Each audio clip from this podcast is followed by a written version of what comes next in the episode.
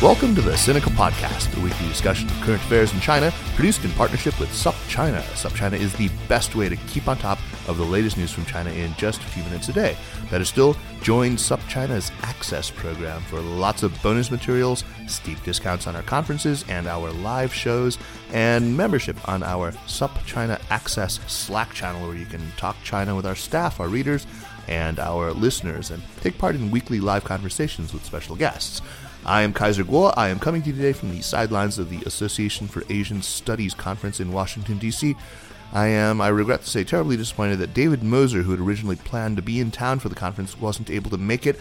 Originally, he was going to co host this episode along with Jeremy Goldkorn, while I just manned the controls, but as fate would have it, it's just me.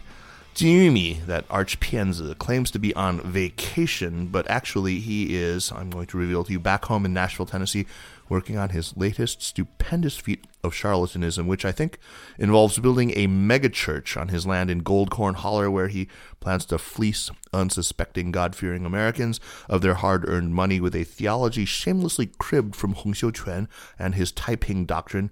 He's going to deliver sermons in that slickly charming Anglo South African accent of his, and shame on him, shame on him. Anyway, today on Sinica, we are going to talk about the Pianzi Jinyumi's Ming Dynasty forerunners in the art of the grift, as well as how hucksterism and its unscrupulous practitioners have ebbed and flowed in the centuries since, seems appropriate in this time when in China one feels like one must maintain real vigilance against increasingly sophisticated scams, and when here in the U.S. the whole damn country was conned in 2016. Uh, joining us are two gentlemen who have translated Zhang Yingyu's Book of Swindles into English. Uh, Christopher Rea is an associate professor of Asian Studies at the University of British Columbia, UBC. He is the author of the book The Age of Irreverence, which is a companion volume to Evan Osnos's The Age of Ambition and to Xi Jinping's The Age of Xi Jinping. Uh, welcome to Sinica. You are very long overdue, Chris. Thanks for having me here. Also joining us is Bruce Rusk, Associate Professor of Pre-Modern and Early Modern China, also at UBC, and he's former president of the Society for Ming Studies. It is actually Ming Madness Month, isn't it? It's always Ming Madness. well, Bruce, welcome to Sinica. Really great, great that you could make it here. Uh, so, Chris, first to you, uh, who was Zhang Yingyu? And when did he live? Uh, what, what else is he actually known to have, have written or, or to have done? Well, we know more about when he lived than who he was. Uh-huh. He lived in the 16th to 17th century, thereabouts, but we don't know very much about his background. Some people say he was from Zhejiang, some people say he was from Fujian. Uh, if you actually read the one book that we know that's attributed to him, uh, it says different things in the preface from in the text itself. So uh, he's a very murky character.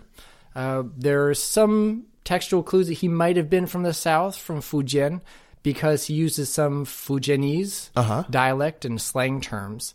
But we really can't tell too much more than that, except that he had a lot of sympathy for merchants, for the businessman on the road. Well, if he's from Zhejiang, then yeah, of course that makes sense. That's right. That, that, attests to either crop province. Right. It's so- like it's like Tennessee down there. Bruce, do you have any uh, uh, clues or a speculation as to do you, do you lean either way, Zhejiang or Fujian? The compromise would be to say that he was a Zhejiang man who lived in Fujian, um, and he probably lived most of his life in Fujian because there's so much Fujian language there, Minnan. And and what about this time that he lived in? I mean, maybe you can paint a picture of China in the time of the, his, the early 17th century, I suppose, is when he wrote. Bruce, you want to? Sure, it's a very flourishing commercial economy. The world uh, trade that connects China to Europe, even to the Americas, through silver coming from mines in Mexico and South America, is making people rich quickly.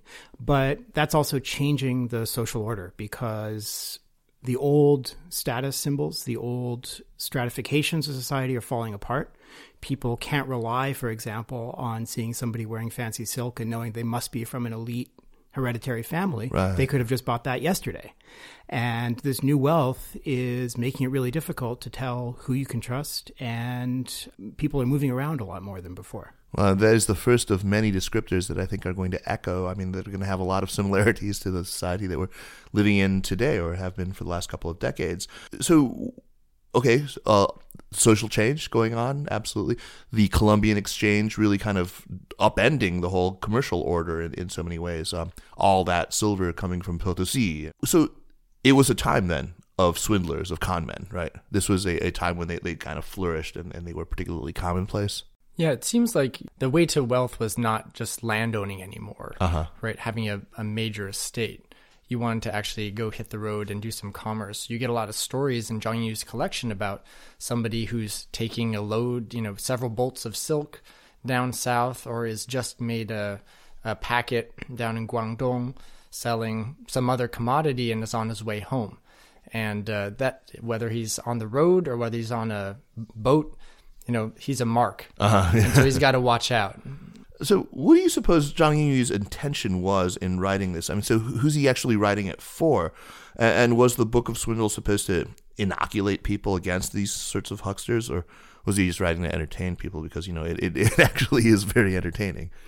It's a it's a lot of both. Um, the preface, which was written by someone else, will tell you that he was a wise Confucian gentleman who is warning you about these dangers. Uh-huh. And the stories themselves sometimes contain morals that tell you how to avoid a trap like this.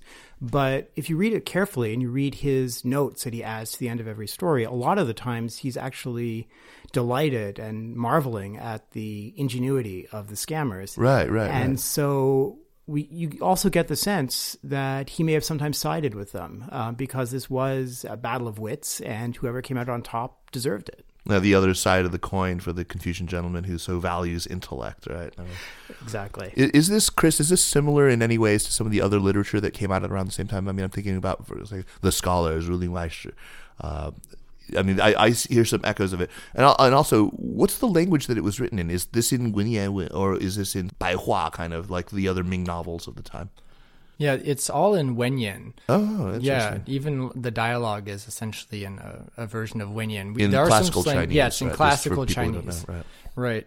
Um, and so it's different from, you know, you find stories about tricksters and Feng Menglong's famous stories or Ling Mengchu's stories, or a lot of big story collections written in vernacular Chinese, you know, more like people speak about bags dropped by the side of the road and someone picks it up. Then someone else comes out and it's like, hey, that's my bag. You know, let's split the silver in it. But it turns out to be filled with lead or something else.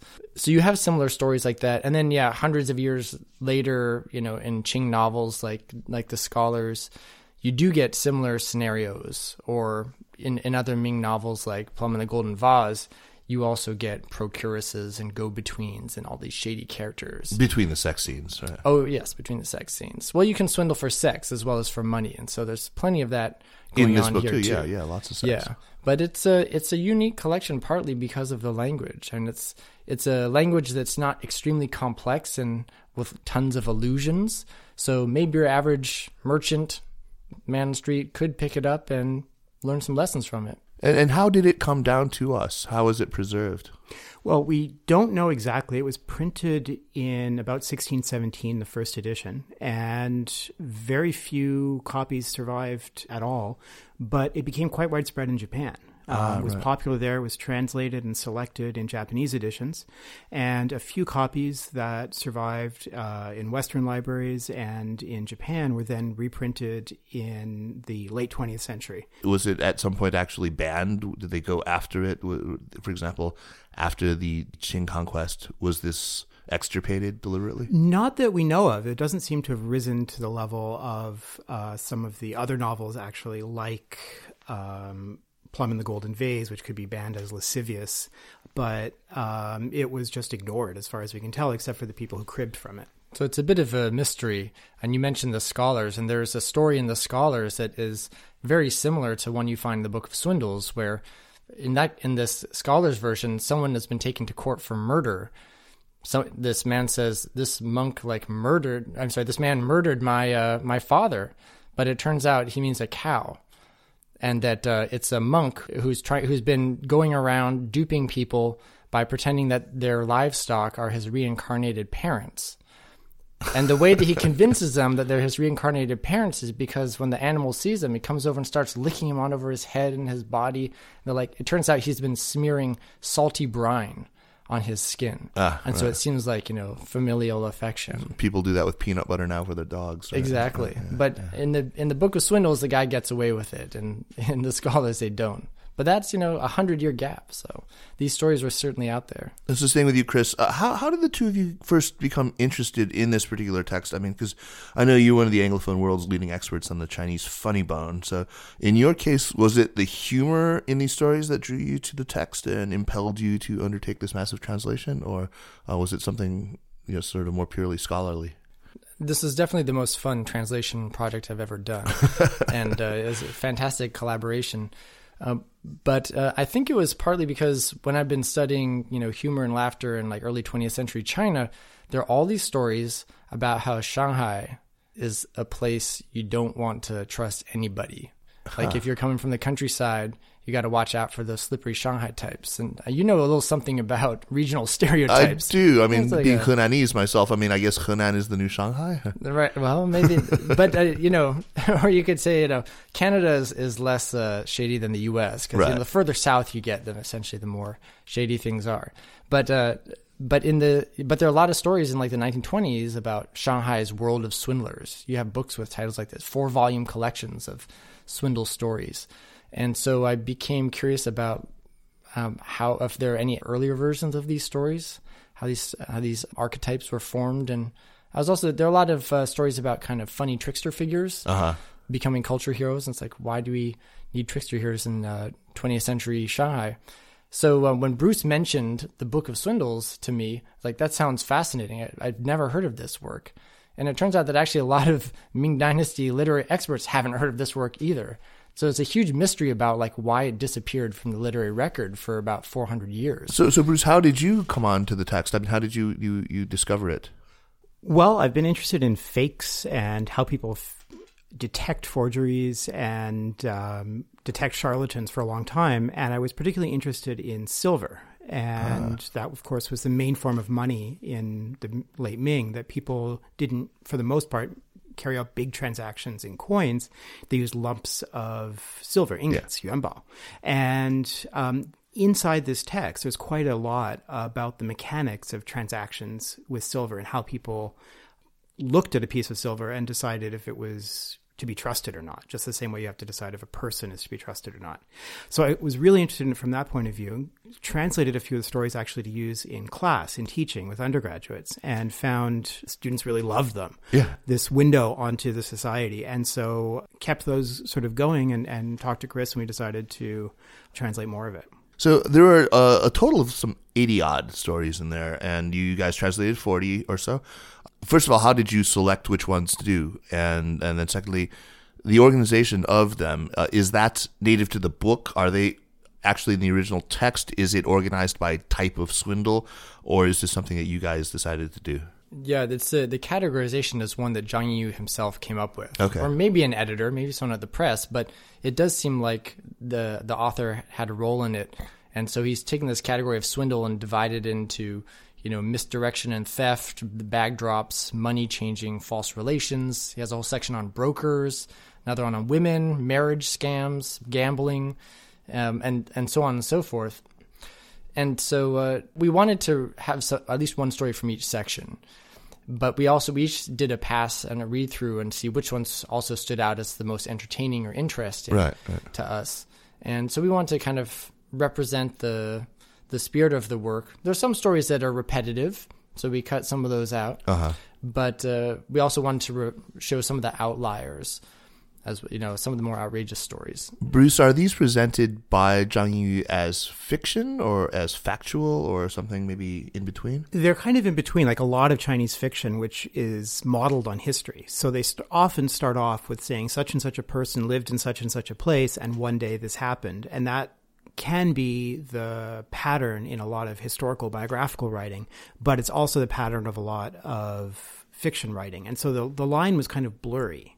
Uh, but I think people definitely took them as fiction at the time. I think there was certainly an awareness that most of the figures in them, although a few are real historical figures and some of these anecdotes circulate elsewhere, most of them are made up people because they're also from a very low level of society, ordinary right, right, merchants right. that we wouldn't hear about otherwise. So that that's interesting because you know this guy's obviously, or we, he's portrayed as some sort of Confucian gentleman, and he goes among the the lumpen, right? He goes among the he talks to people of quite low class, maybe not all the way down to the the actual mendicant, but to to pretty you know sleazy kind of huckster merchant types and and to you know traders and to peddlers right yes well he's also perhaps from this class of the confucian merchant the rushang uh-huh. who can be in between who can both have to deal with the everyday business of business and also make at least make the pretense that they're an educated man uh, so Zhang actually appends a lot of commentary, um, commentary really to each each of the stories. What can we glean about the source of his ethics? Uh, are they your basic sort of Ming? Uh, I guess it would be you know Neo Confucian, Zhuxi kind of uh, Neo Confucian ethics, or is he? Does he have some sort of other ethical standard that he seems to to throw these up against? Well, he definitely tips his hat to Confucius and Mencius and he seemed to be a big fan of the Book of Changes, which I'll I'll let Bruce talk about because he's an expert in in that. But some of some of his sentiments are kind of predictable and moralizing right, about like right. we should condemn crime. You know, thank you very much. okay, uh, well done. But sometimes, uh, yeah, he says, well, really, the dupe was at fault. Like, this was a bad situation. Anyone could have told at a glance. You do not mix with that type of person. You keep your silver hidden. You don't mix it in the same box with him and so he he condemns their stupidity sometimes. Victim uh, blaming. Yeah. yeah. So there's a lot of that, and and he he but he's also like trying to give practical advice. So a lot of times he gives like really specific recommendations about when you travel, you should have an attendant with you, uh-huh. right? So that if you get drunk at that banquet, they can wake you up. If you know you get there's one where the guy gets thrown overboard and drowns, but fortunately the, the other guy didn't have as much to drink and is able to save some of the situation, if not his master. Well, the things that I, am most interested in, um, I mean, since this is a, a podcast about current affairs, what does this tell us about you know what's happened in recent decades. I mean, we can see the relevance of the book to the age that we now live in. I mean, anyone can. Can you talk about let's let's let's let's all sort of do this as a kind of mental exercise. What are the characteristics of a society that make it an age of charlatanism. And I don't think it's something that's particularly Chinese necessarily. I think I I mean reading through it I I kept picking up on things. It's like, you know, this is an awful lot like X time. And I think probably anyone who's familiar with American history will go will zero in immediately on the period after uh, the the Civil War after 1865 and what has you know memorably come down to us as the Gilded Age, which was I mean, this is actually something that Evan Osnos pointed out to me years ago. Just the, the, the, incredible parallels when just the the river was just swimming with these these snake oil salesmen. I mean, literal snake oil salesmen, right? That's when snake oil first started being sold as sort of, sort of this panacea, right? I, I just finished reading Ron Chernow's uh, biography of Ulysses S. Grant, who, of course, you know, you know, he he lived during that time. Obviously, he was, you know, the the great general who accepted the Confederate surrender at Appomattox what uh, what was it about that time though that made him so susceptible? He was duped again and again and again. I mean, by just I mean flat out Ponzi schemes where he lost it all. I mean, he was like absolute penury after his presidency. Uh, what what let's let's let's what is it? One big factor is you have to deal with strangers all the time. Uh-huh. Um, you're in a city often, but not necessarily. You could just be on the road, and the road uh, conceptually is not just the road, but also, of course, the canals and the lakes too. The um, Jianghu. exactly, Jianghu, and and Jianghu appears in the title of the of the book, the full title. Oh, it does. Um, so it's very much set in that realm. Let's let's unpack that word a little bit. There are some people who don't know well, what the Jianghu is. Chris, this is a hard one to translate, right? Jianghu. How do you typically you yeah. translate the word Jianghu? Very good question. I think that you could do it a couple ways. Literally, you know, rivers and lakes. Uh-huh. And so it's kind of a geographic marker and but it's also an aquatic metaphor right? It's this place of like flow and kind of watery fluid realm. Um, it's probably best known for being related to the kind of wuxia the martial know, arts the epics, martial yeah. arts epics and dramas and chivalric romance of in chinese style. Uh, so it's, it's, a, it's a world of the, the, the, the wine shops uh, where the heroes meet each other, and there's always that fight that involves like deft use of bowls and chopsticks in the kung fu movies. And, exactly, right. they're all meeting either on the road or at an inn or at this these kind of transient way stations. The caves where they're given some ancient Buddhist scripture that teaches them, you know, some new martial technique. Uh, what else is there? I mean, there's the market square where they do the combat. There's the, the you know high mountain tops where there's this sacred temple. Right? Yeah, it's like Dungeons and Dragons, right? I mean, there's that the milieu, of, right? And people are trying to figure out who the other person is. Like, is this guy on my side? Is he on the other side? Is he like, you know, a brother of the Green Wood? uh, you know, is it a, a, a, fellow Hao Han or is he an, an evil nemesis in disguise? And you create these kind of fictive, these imaginary kinship relations because you're not with your real family. You don't have an actual home to rely on, but you create temporary brotherhoods. And here in these stories, it happens all the time that two travelers are on the road together. They're both in the same line of work or they're from the same province in foreign parts, and they have to decide whether they're going to trust each other and uh, rely on each other's protection. And that's an easy way to get duped as well. I've, I've often used scene as a way to sort of like you know For because, yeah Jianghu these days. I mean, in in the modern context, so uh, we talk about, for example, the the internet business, sort of the the internet startups and venture capital. That is a Jianghu. Uh, the rock and roll scene that I was a part of, that was a Jianghu. And, you know, I, I often get a laugh and I, when people ask me what I'm doing, I'll just uh, uh, you know, regarding music. Also, we jianghu. I've, I've, you know, oh, it's, left it behind. Right. right. Of course, professors prefer not to think of ourselves as an, as being in an Denizens ivory tower, yeah. but rather on the xueshu jianghu, like on the academic rivers and lakes. Oh yes, yeah. like we are now here. Yeah, in DC. exactly. This is it. Uh, this gathering of, of Uber Asian But it's nerds. kind of like the wide, wide world. You know, it's like out there. It's away from home. So that's one definite element of it. And you know, this this doesn't exist in the village, right? This is this is when, as as Bruce, as you said, when it uh, you you're in a period of societal flux. Yeah. Yes, and and on many different scales, including from hour to hour. Um, one of the contexts that comes up a lot here is literally on the rivers and lakes in boats. A lot of the time, people are traveling from place to place. People are coming onto the boats, going off, and that's an opportunity you have to very quickly come to a judgment is this person reliable or not and that can include the captain of the boat as well as your fellow passengers it's funny that you should mention river boats right i mean in the context of what we were just talking about right mark twain uh, yeah, Life on the Mississippi, and then you know all his writings about the Gilded Age.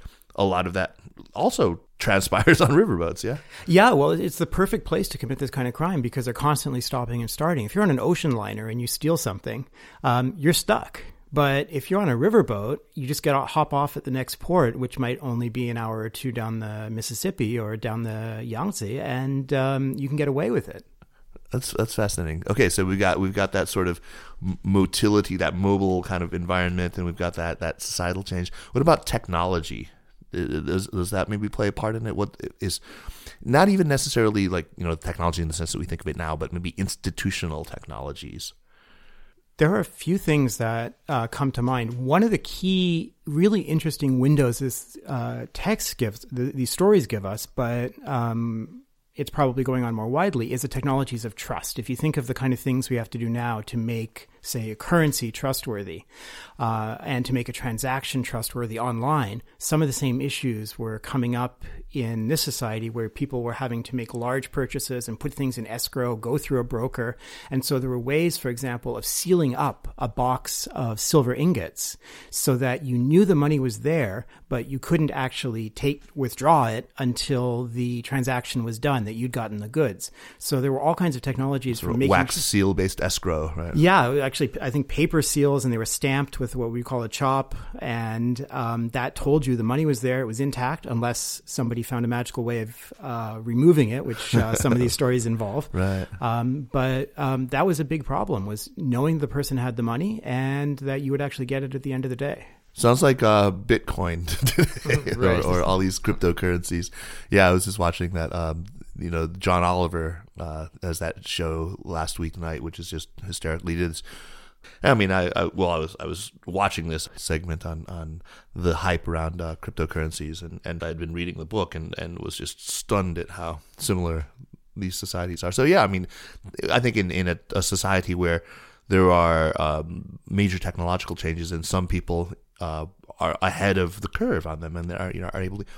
What about this this whole phenomenon of sort of fear of missing out and just that na- naked greed that people are all that makes everyone like like General Grant susceptible to these guys.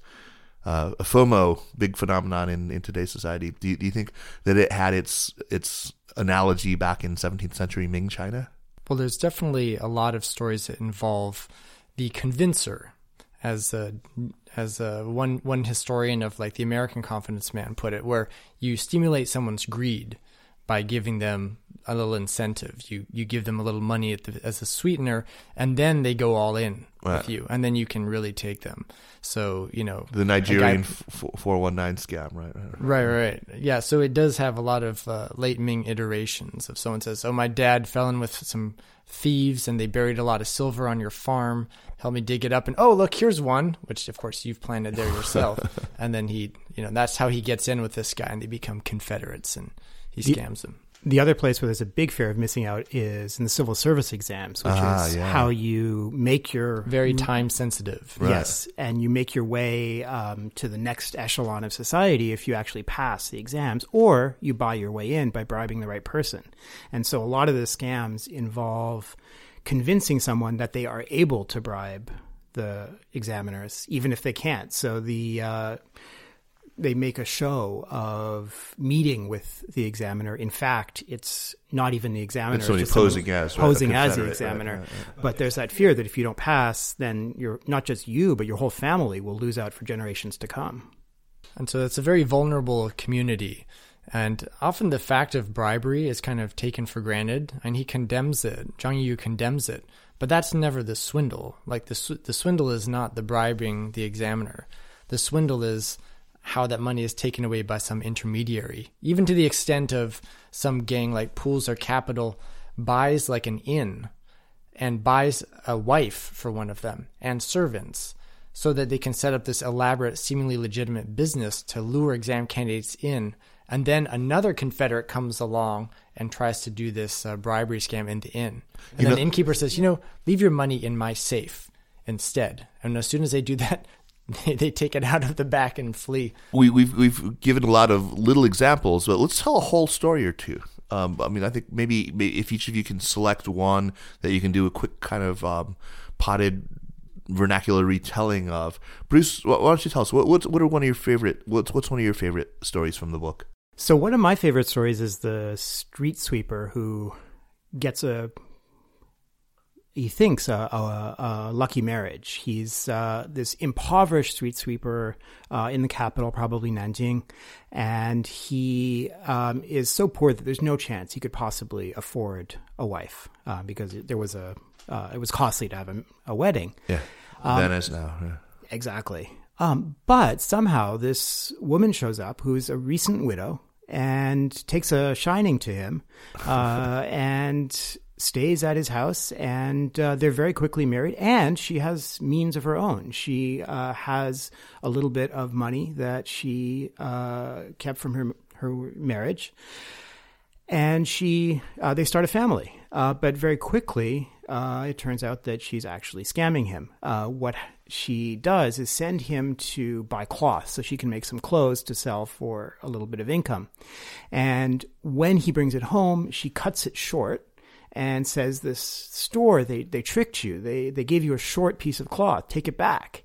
He does. The store is upset, but uh, it processes the return, and then she secretly pokes holes in it, and he has to go back again. And the store is much more upset this time and beats him up, and he ends up so badly beaten that she, in the course of um, nur- uh, trying to nurse him back to health, gives him wine and gets him tipsy, and then suffocates him. And he dies, seemingly, of the wounds inflicted by the s- store employees. Right. So she's set it up to look like this man has been killed by the shop that was fleecing them, but in fact, she was staging the whole thing. Then she goes to court and sues the uh, the storekeepers for Wrongful death for wrongful yeah. death, essentially, or actually wants an out of court settlement so that they don't have to go to court for murder, and eventually they have to agree to it, and uh, she suddenly disappears with the money. And once again, she's a widow with a recent widow with some means, right? So lather, rinse, repeat? Yes, although interestingly, Zhang uh, thinks, um, although he, he doesn't seem to know the, the full inside scoop, that she is actually the wife of a big crook. This is the term he uses. Gun, which literally means a stick, but it's the term he uses for all the criminals Right, in, gun, in yeah. the story. And um, she's not even a real widow. She's actually the wife of a swindler who is uh, set up to. That's uh, a long con, though. She actually goes through the, the trouble of having a family with this guy, and I mean, she waits that long to, to start.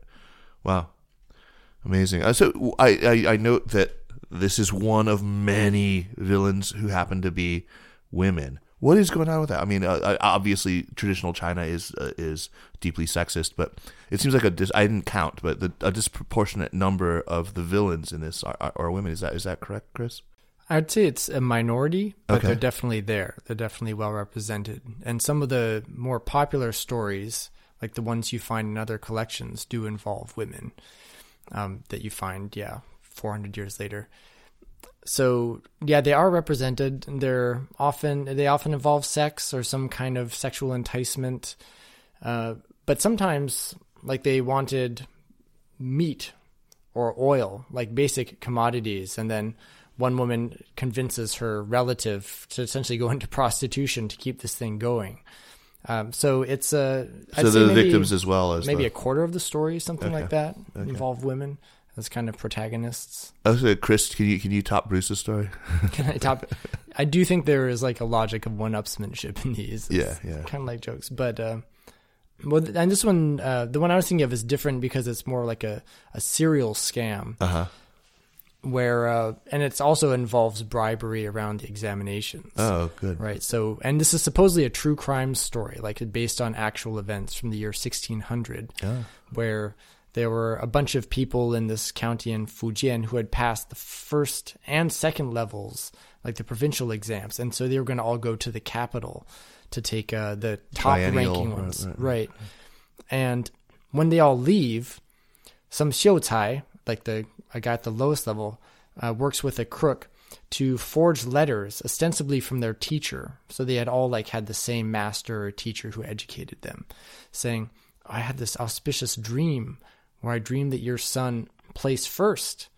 And you know, so he recounts this letter, and he actually includes a letter. He said, "I actually saw one of these letters from one of these people, And, and uh, is. they uh, went yeah and here it is and so he like copies the whole thing but he they would go around to every household and pretend to be from master shun and spread the good news. And then they would get like a consideration a tip from the delighted family members. And they say you know we we have to go like put on a show and go to all of your classmates uh, houses but it's just for show right? You're the only one. Right. And so um, but the interesting thing is Zhang Yu's comment at the end, where he says he pulled off this remarkable swindle of the painless scam. Because even though all of these rich families, you know, paid them some money and they netted a fortune, They they, were happy. good, right. They were they felt happy for uh, you know for several months until everybody failed and came back home. And uh, there's even a study showing that this good news scam was still going on over 100 years later in the Qing dynasty. I think that that's the basis of just about every palm reader and every tarot reader. I mean, that, that you just sell people on the good news. That's that's how it works. A lot of uh, similarities. Have you guys studied contemporary scams in China? Uh, have you looked at, at anything that has close parallels to what was happening in the Ming Dynasty now in the time of reform and opening? Or I guess that period has come to a, a screeching end. But uh, Bruce, Well, um, I haven't myself, but people certainly recognize that parallel in as early as the early 90s. And there's an edition of the Book of Swindles in Chinese that was published with uh, uh, Baihua, modern vernacular translation. And for each story, or at least for most of the stories, a contemporary parallel where there was a similar swindle that might have taken place on the Shenzhen stock market, for example, after the original story from the Ming Dynasty. Oh, So people definitely have seen that. Okay, so uh, yeah, I, I want to check out that edition. That that'd be a lot of fun. Uh, I mean, because you know, the parallels are just too striking. Mean, on most of these things, I think you could come up with a, a modern version of them. I mean, people's basic nature doesn't seem to have changed that much. Uh, you could substitute in instead of, of the, the civil service exam, the good old Gaokao. I mean, and you could probably you know manage the same thing. Uh, you you guys have both probably spent a little bit of time in Taiwan, have you?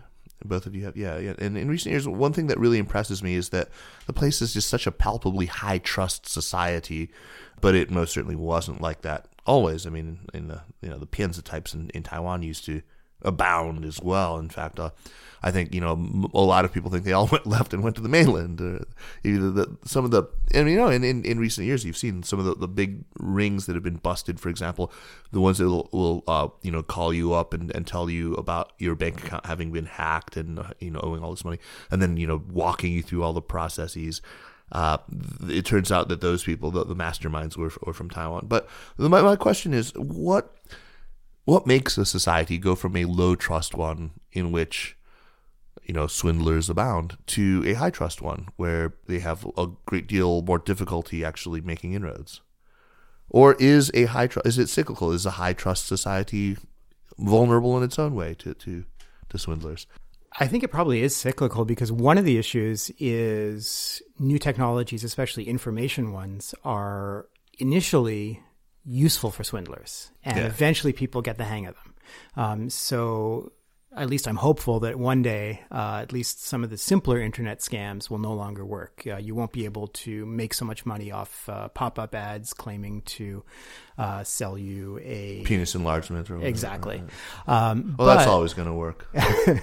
um, but there was no Google in uh, well, there's still no Google in China, but um, there was there was also no Baidu in uh, the Ming Dynasty, and so one of the issues is how do you check up? How do you figure out if someone is legit or not? And there was simply no mechanism for doing that, other than things like listening to someone's accent to figure out that they're probably from the same province as you are, and therefore they're probably trustworthy in, in a relationship with you. It's not a general trust, but it's a particular relationship. Not, not if they have my co-provincial accent, then it's mm-hmm, mm-hmm. no the Henanese, right?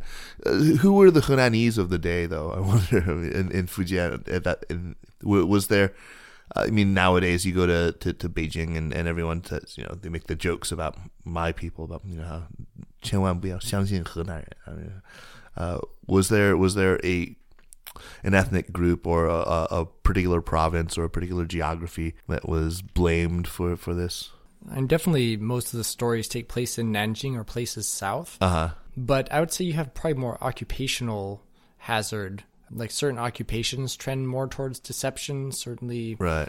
brokers, courtesans, prostitutes, you know, people in intermediary roles or in very very transactional ones, or given to betray trust, or low like yamen runners, right? Low government right, officials, right, right, and people in the what we might call the transportation industry. Um, so there were no taxi drivers, but porters. there were yeah porters, sedan chair bearers, boatmen, boatmen all not to be trusted. oh, God. One one curious thing about Zhang Yu's collection, which I think deserves further research, is came out around the same time that you had a lot of picaresque novels in Spain uh-huh, or El, El Buscon, like The Swindler. There was a, a, a, novel published around the same time. The first part of Don Quixote, you know, fe- featuring yeah. this delusional character who keeps being tricked on the road.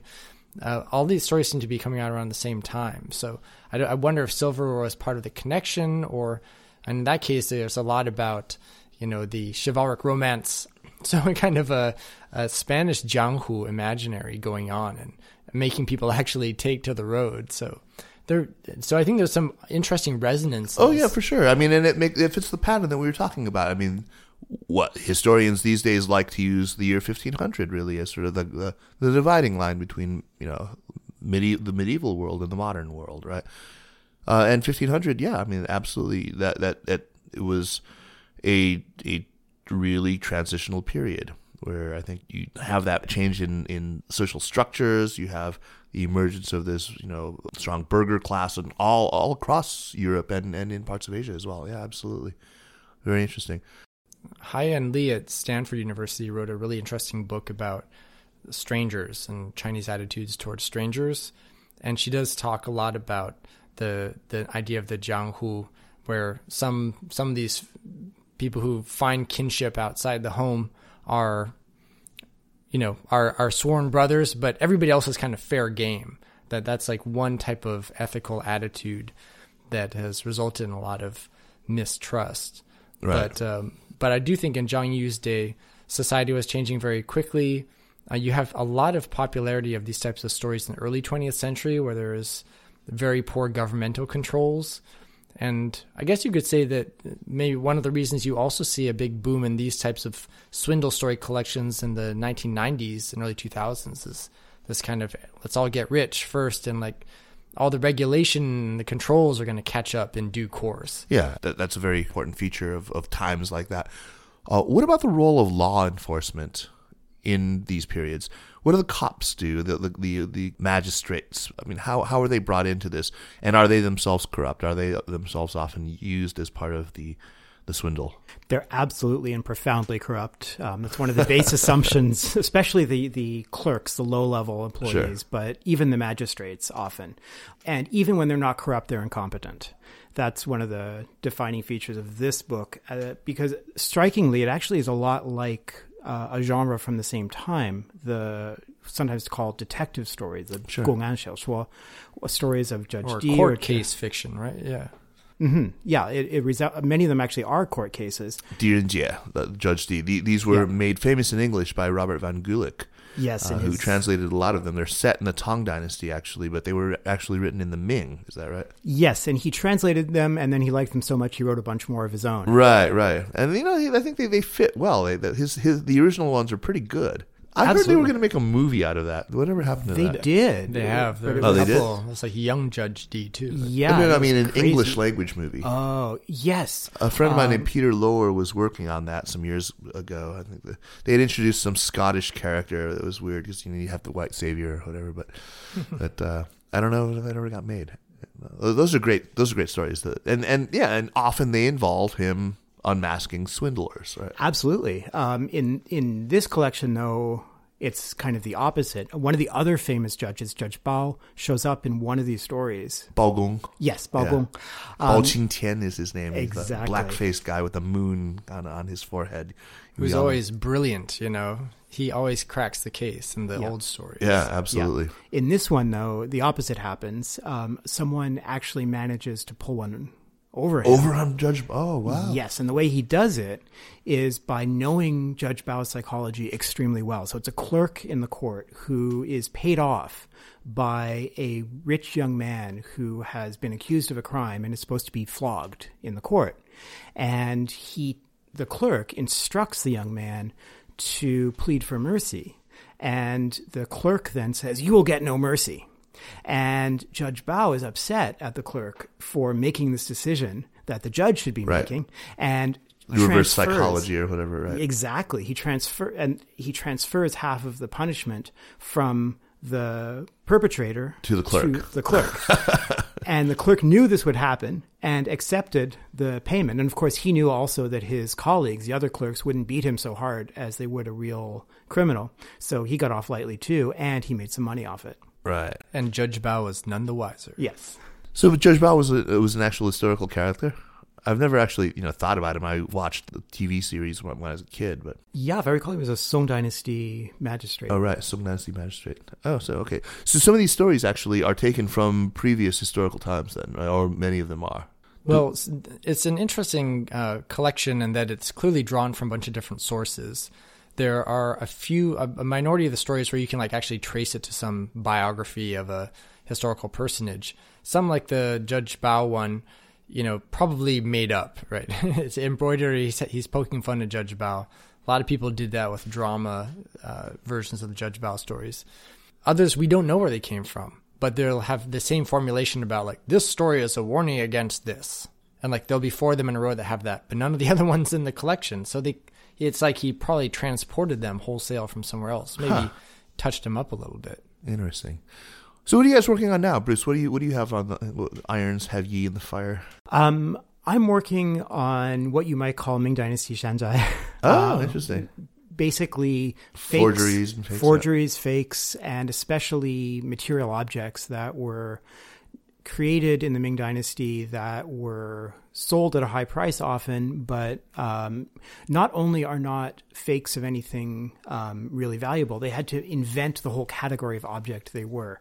Um, so sort of like when you you know can go to a market in China and buy a Louis Vuitton uh, pair of jeans or something like right. that. They've never Louis made Vuitton- jeans. right, right, Exactly. right. So, wait, so what are some of these things, and are there any in museums that we're aware of today? And are you about to disrupt the whole global art market? Uh, I'm trying a little bit. um, I'm particularly working on this category of things called Xuande Xuande incense burners. That's supposed to be from the early 15th century, but there's no reason to think they actually are. And the Like Shenda, like obscure virtue. um, it's actually the reign name, the name of a Oh, Ming right, right, emperor Oh, right, uh, from the 1420s to 30s. But he actually never made these things, and Ah, they were in, completely invented in the 16th century. And given a backstory about marvelous things that happened in the palace when a temple full of Buddhist statues burned down and turned into this bizarre alloy made out of the gold and copper and silver and jewels that all fused into uh, a new material that he then used to make these vessels. Oh, fascinating. Wow. I mean, and do you know if there are any Shendelus out there in museums today? There are thousands and they're all fake. Oh my God. Interesting. But you know, I think they have historical value for that very fact, anyway, right? Oh, absolutely. And rewrite the placard in front of them, and then and and they, they remain of historical value. Wow, that's I I'd, I'd love to follow up with you on that. That sounds fascinating. Uh, what about you, Chris? What are you what are you working on these days?